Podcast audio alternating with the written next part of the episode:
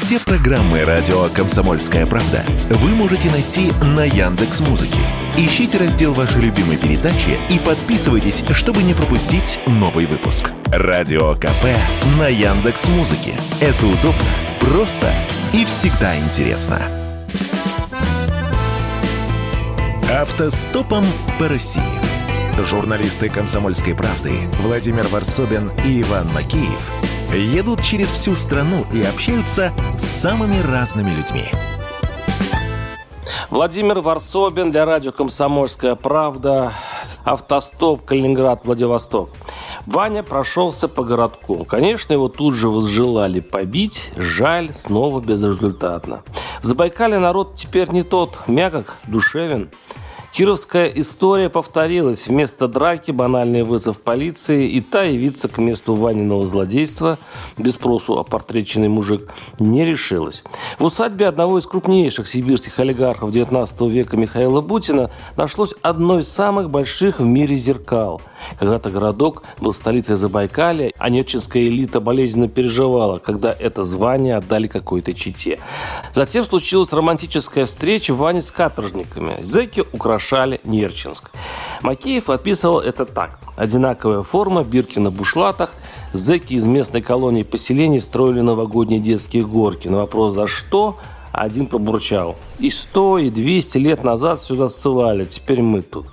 А я сидел в кабинете исполняющего обязанности главы Нерчинска Бориса Протасова. Мы с мэром грустили. У нас вышел стандартный для экспедиции разговор. Странно, мы отмахали две трети страны, но встретишься с мэром любого русского городка, что в Вологодчине, что на Урале, что в Сибири, впечатление один и тот же градоначальник и говорит одни и те же слова. Жизнь любого захолустного русского города Н можно описать так. Первое.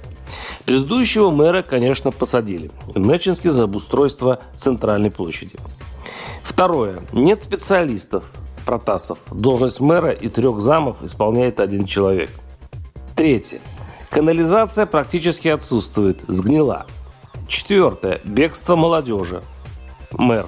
Миллион подъемных сегодня для молодых специалистов копейки. Их зарплата здесь минималка. Как проживать молодому специалисту в провинции, какой у него интерес? Пятое. В больнице практически нет хирургов, терапевтов, гинекологов, проктологов, окулистов, фельдшеров. Шестое. Решительно все мэры, уверены, авторы 44-го ФЗ обязаны гореть в аду.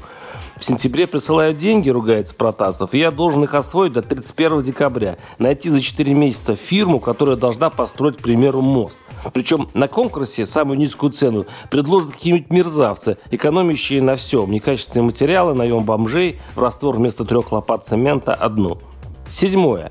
Цены убивают экономику. Во время СССР стоимость зерна 7 рублей, дистопливо от 7 до 10. Сегодня цена пшеницы, овса и чменя от 13 до 15 рублей за килограмм. Дистопливо на территории Забайкальского края 79. Что тут можно производить? Это все цитата мэра. Но тут пришел Ваня и написал. Из дневников Чехова. Вчера был в Нещинске, город не ахти, но жить можно. Так что Варсобин не нагоняй тоску. Ладно, Чехов, не буду. Варсобин, телеграм-канал, там есть все, читайте. Автостопом по России. Журналисты «Комсомольской правды» Владимир Варсобин и Иван Макеев едут через всю страну и общаются с самыми разными людьми –